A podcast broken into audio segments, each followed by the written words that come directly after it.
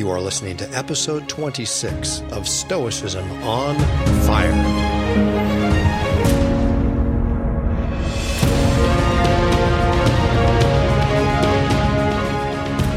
Hello, everyone. This is Chris Fisher, welcoming you to the Stoicism on Fire podcast, where the ancient practice of Stoic philosophy as a way of life and rational form of spirituality is still alive.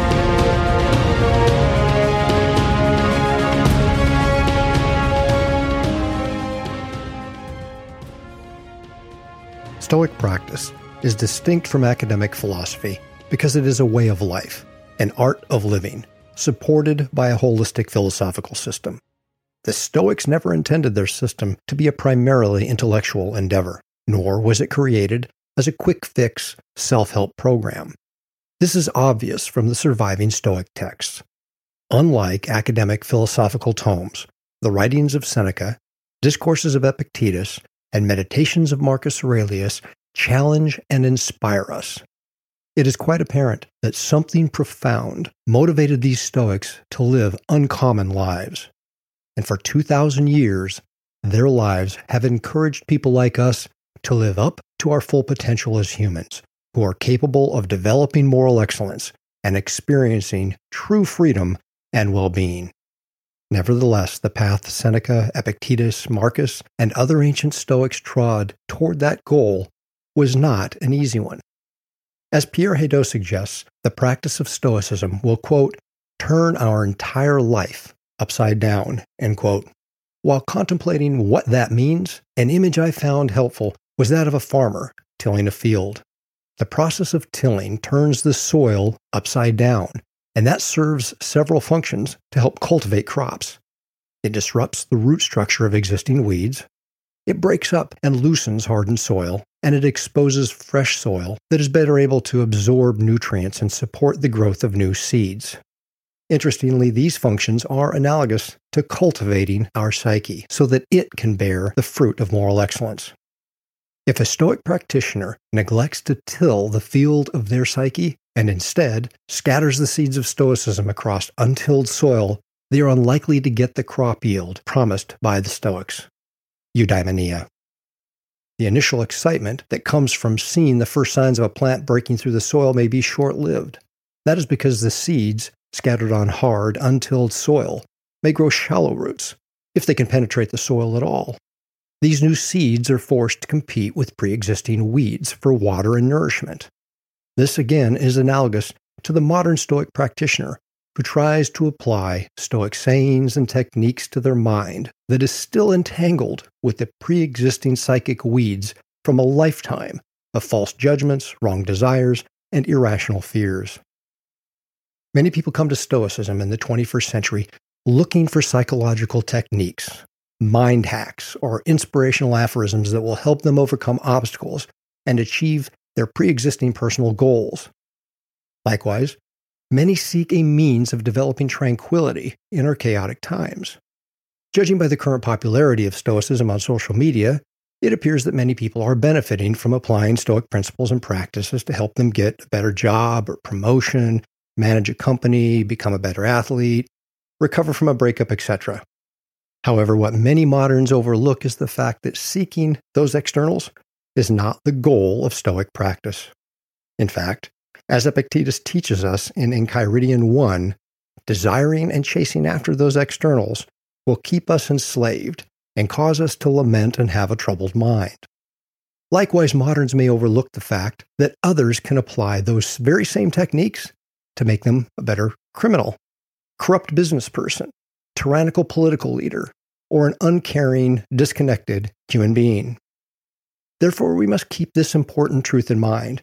If we apply Stoic techniques and practices to an untilled psyche, it will fertilize Stoic seeds and pre existing weeds.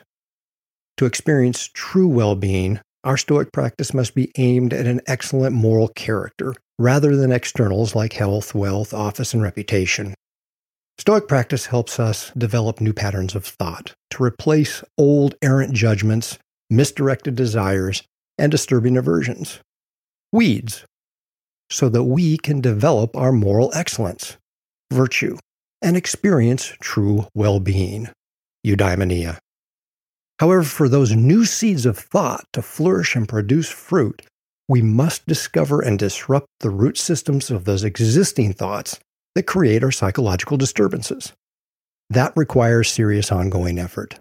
It requires us to till the soil of our psyche. Again, when we scatter seeds of Stoicism atop the hard ground of our psyche, amidst the weeds that have already taken root, and then use Stoic practices, techniques, and mind hacks to fertilize those seeds, we are nourishing both the new seeds and the pre existing weeds. The Stoics never intended to help us achieve better health, more wealth, increased fame, or better reputation, etc. If we leave the desire for those externals in place, they will likely grow alongside the seeds of Stoicism. This means that the trees of our Stoic orchard will be competing with pre existing weeds, and they may never bear the fruit, moral excellence, that Stoicism promises us. That is why Stoic practice requires tilling the soil of our psyche. Stoicism requires us to turn the soil of our psyche upside down to disrupt those false judgments, desires, and aversions that enslave us and trouble our minds. Then we can plant new seeds and reap a better harvest of well being. To expose errant judgments, wrong desires, and irrational aversions, we must focus our attention, prosoche, on them. Then we can use the discipline of assent to uproot those weeds. Simultaneously, the discipline of desire will help us select only the best seeds to plant in that tilled soil of our psyche, seeds that can produce moral excellence.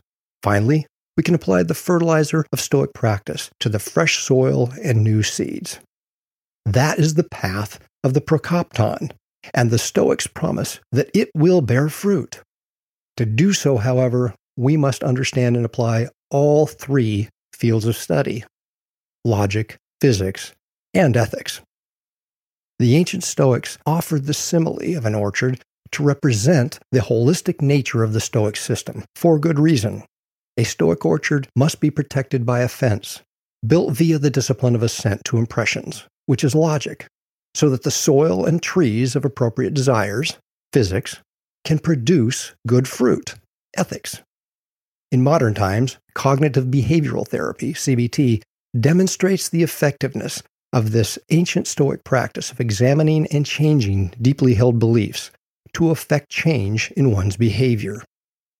As Aaron Beck, the founder of cognitive therapy, points out, our behavior is motivated by three levels of cognition core beliefs, dysfunctional assumptions, and negative automatic thoughts.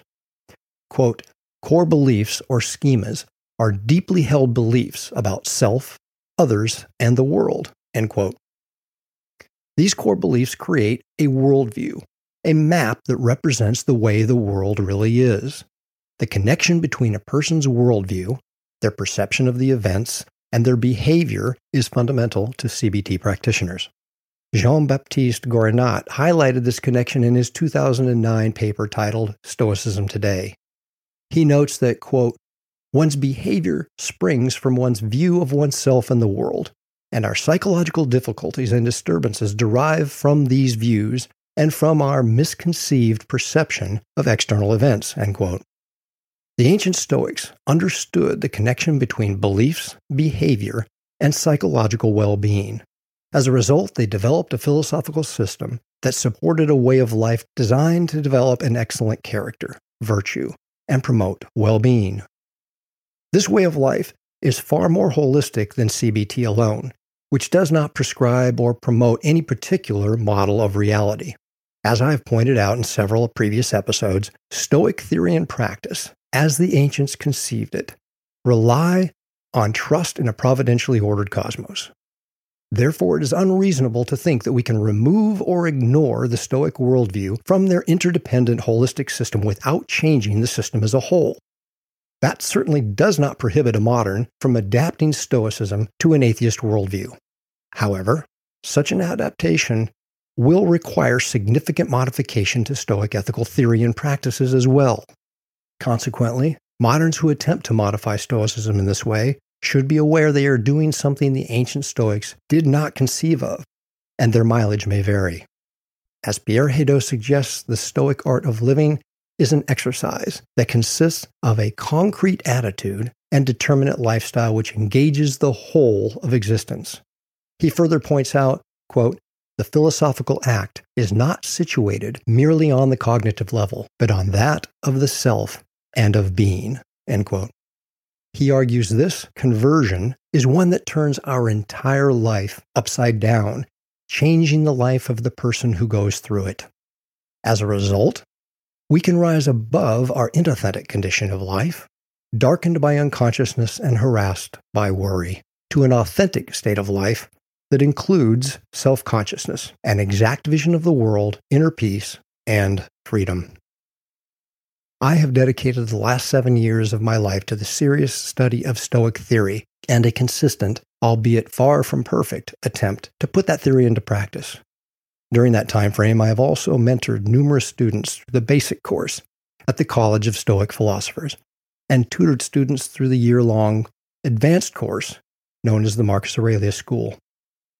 From my personal experience and my observations of those that I have mentored, I am convinced the results one gets from the practice of Stoicism are directly proportionate to one's commitment to the Stoic path.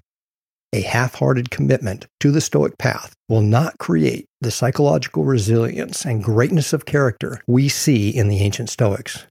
Why? Because, as Seneca points out, quote, to fashion a Stoic who can genuinely be called a Stoic, a stronger fate is needed. For him, the way will not be flat. He must go up and down, he must be tossed by waves, and must guide his vessel on stormy seas. He must hold his course against fortune. Many things will happen that are hard and rough. On Providence 5.9. Why are trials and hardships essential to the Stoic path? Because, as Seneca notes, it takes the extreme heat of fire to purify gold, and trials and hardships are necessary to produce the type of men and women who can courageously embrace the events of nature and withstand the winds of fortuna. The Stoic path is not for the faint of heart, the weak willed, or the timid soul who will retreat at the first sign of hardship. Quite frankly, those who are diluting the strong drink of the ancient Stoics to accommodate moderns who wish to sip a little of Stoicism and experience its promised well being without any of its bitterness are kidding themselves. Again, that does not mean Stoic techniques will not help one achieve some goals. It does, however, mean that watered down versions of Stoicism will likely not provide us with the excellence of character, strength, and subsequent well being we see exemplified in the lives of the Stoics like Seneca, Epictetus, and Marcus Aurelius. To achieve that, a stronger fate is needed. As the Stoics understood, every event is the result of a chain or network of prior causes.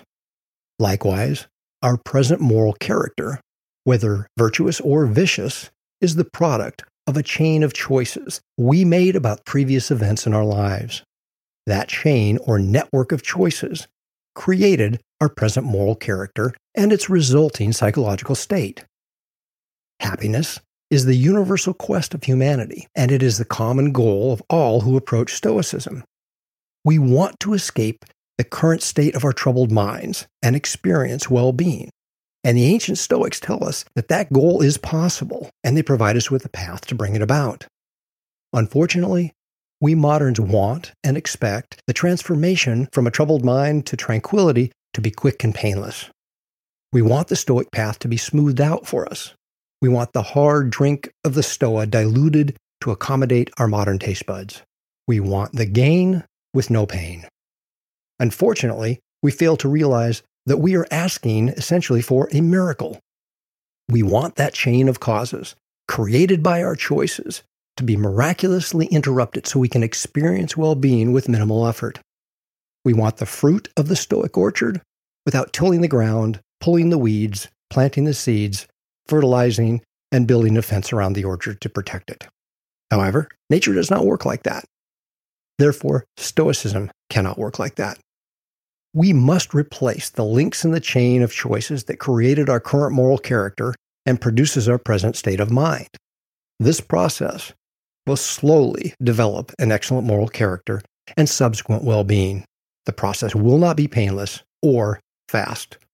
As Epictetus points out, the philosopher's school, man, is a doctor's surgery. You shouldn't leave after having an enjoyable time, but after having been subjected to pain. For you weren't in good health when you came in. Discourses 3.23. If you've been listening to the Stoicism on Fire podcast for a while, I assume that you are serious about your intention to follow the Stoic path. Therefore, if you have hit a wall or reached a plateau in your Stoic practice, it may be time to refocus on the basics and return to the practice prosoche and the three Stoic disciplines. Those are the basic practices of the Stoic art of living. If your Stoic practice is not producing the transformation Pierre Hadot described above, you may have neglected to till the soil of your psyche as thoroughly as you could have. If that is the case, you may be attempting to apply Stoicism topically, as a balm, rather than an internal medicine for your psyche. Like most therapies designed to heal, you should expect that Stoicism will be somewhat painful. Maybe you are relatively new to Stoicism. You read a popular book about Stoicism, had an initial burst of progress, and then hit a wall. Alternatively, maybe you've been practicing Stoicism for many years and feel stuck at a plateau. Either way, the solution is the same return to the fundamentals. That is the reason that professional sports teams require their players to attend some form of training camp every single year, no matter how many years they've been playing the sport. If you watch what goes on in those camps, you will notice that they focus on fundamental skills of their sport. It is from the repeated practice of those fundamental skills that advanced skill develops.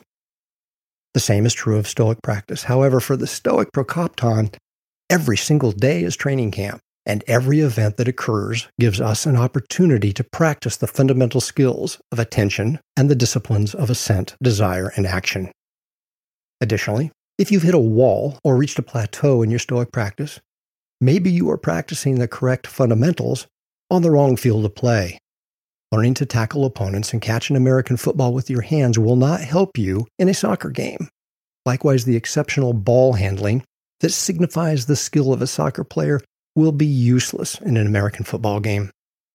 The skills you practice and develop must be applicable to the game you intend to play.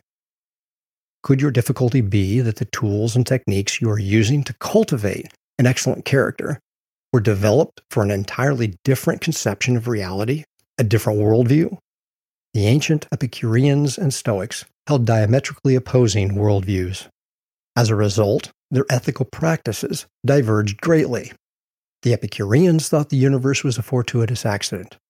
In such a world, avoiding the unpleasant aspects of society and seeking friendship among a group of like minded people to experience serene calmness, ataraxia, makes logical sense. On the other hand, if the cosmos has an inherent purpose and entails social duties, as the Stoics claim, then living in agreement with nature entails preparing ourselves to live within the turmoil of society. In this Stoic conception of the cosmos, there is a reason to live within society and expand our affinity to include all of humanity. In such a cosmos, our moral development and subsequent well being depends on seeking the good of the whole as part of our developmental path. Have you given due consideration to the traditional form of Stoicism, which includes a purposeful cosmos that is providentially ordered? Please don't let words like God and providence scare you away. If you give it some serious, open minded consideration, I suspect you will find the Stoic conception of the divine unlike anything you have been exposed to previously. I know that was true for me. Likewise, Ignore those antagonistic atheists who have not even bothered to understand the Stoic conception of a providential cosmos. They may tell you the Stoic worldview is irrational, unreasonable, or unsustainable in the light of modern science. Please, don't take their word for it. Do yourself a favor. Study and consider Stoic physics and theology for yourself instead of following the crowd and the popular Stoic authority figures. Do not rely on the predigested thoughts of others, and that includes me. It is your responsibility if you're going to identify as a Stoic or claim to be following the Stoic path. To do so, you will have to dive into the actual Stoic texts and rely on reputable, recognized scholars of Stoicism to help you understand what those texts mean. As one reputable scholar recently pointed out, quote, there is a striking gap between the current understanding of Stoicism as a therapeutic psychological endeavor, or at least a practical philosophical strategy, and what you would meet if you plunged into contemporary academic writing about the ancient school. End quote. You will have to decide whether you prefer the minimal stoicism of the modern Stoic movement that follows in the heterodox tradition of Aristo of Chios, or the large stoicism of the tradition established by Zeno, Cleanthes, and Chrysippus, which is presented by the credible scholarly sources and embraced by traditional Stoics. You may not like what you find in your exploration of traditional Stoicism. However, you will have come to that conclusion using your own mind instead of following the regurgitated opinions of others. Regardless of your conclusion, you will be better informed about Stoicism. The Stoics claim that their orchard was composed of three essential and interdependent parts a fence, logic, to protect the orchard, trees and soil, physics, and the fruit of the orchard, ethics. The Stoics used this simile and others to make a point.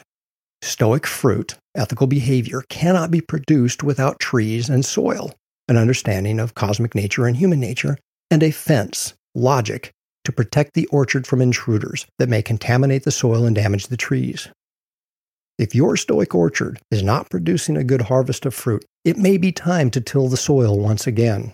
The seeds of Stoicism you are planting in your psyche may not be getting the nourishment they need to produce fruit. It is also possible that your current worldview has innate limitations. If so, it may be time to seriously consider the Stoic worldview. Marcus Aurelius certainly thought that the Stoic conception of a providential cosmos was important to his psychological well being. Twice in his meditations, while contrasting a providentially ordered cosmos with a random universe, Marcus seriously questioned whether life is worth living if the latter is true. As Christopher Gill points out, Marcus relied on the Stoic worldview for ethical and emotional support and reminded himself of it to affirm his confidence in the universe as an ordered and providential whole, and thus support his normal way of life based upon Stoic ethical principles. Ultimately, Marcus's repeated comparison of the random Epicurean universe with the providential cosmos of the Stoics expressed, quote, his concern with the ethical implications of adopting one or other worldview. In the Stoic simile of the orchard, physics is compared to the soil and trees. Now, obviously, an orchard cannot bear fruit without soil and trees. And that is precisely the point that the Stoics were attempting to make. Core beliefs make a difference in the way we view the world, the events that occur in our daily lives, and our fellow human beings. Marcus and the other Stoics trusted the providential nature of the cosmos and thereby followed, lived in agreement with, and loved the events of nature, even when they appeared bad or tragic to others. If your Stoic orchard is not yielding the fruit you expected, maybe it is time to till and rejuvenate the soil of your psyche. In your eagerness to produce the fruit of ethics, did you overlook the soil and trees, physics, that are necessary to produce the fruit? If so, maybe it's time to give the Stoic conception of a providentially ordered cosmos some serious, open minded consideration. If the Stoics were correct, it will transform your practice and your life. Thank you for listening to the Stoicism on Fire podcast. If you're interested in this ancient practice of Stoicism, you will find plenty of resources at www.traditionalstoicism.com. If you're interested in a social media environment where this form of Stoicism is discussed, please join us on Facebook in the Traditional Stoicism group. If you enjoyed this podcast, please consider leaving a positive review on the platform where you listen to this podcast. That tells others this podcast is worth listening to and thereby introduces more people to the ancient spiritual practices of the Stoics. If you have feedback or a great podcast idea for me, send me an email at Chris, that's C H R I S, at traditionalstoicism.com. Until next time, I hope you will continue exploring traditional Stoicism, where the cosmos is alive with the meaning and purpose of the divine creative fire of the ancient Stoics. I wish you well and encourage you to keep your practice of Stoicism on fire.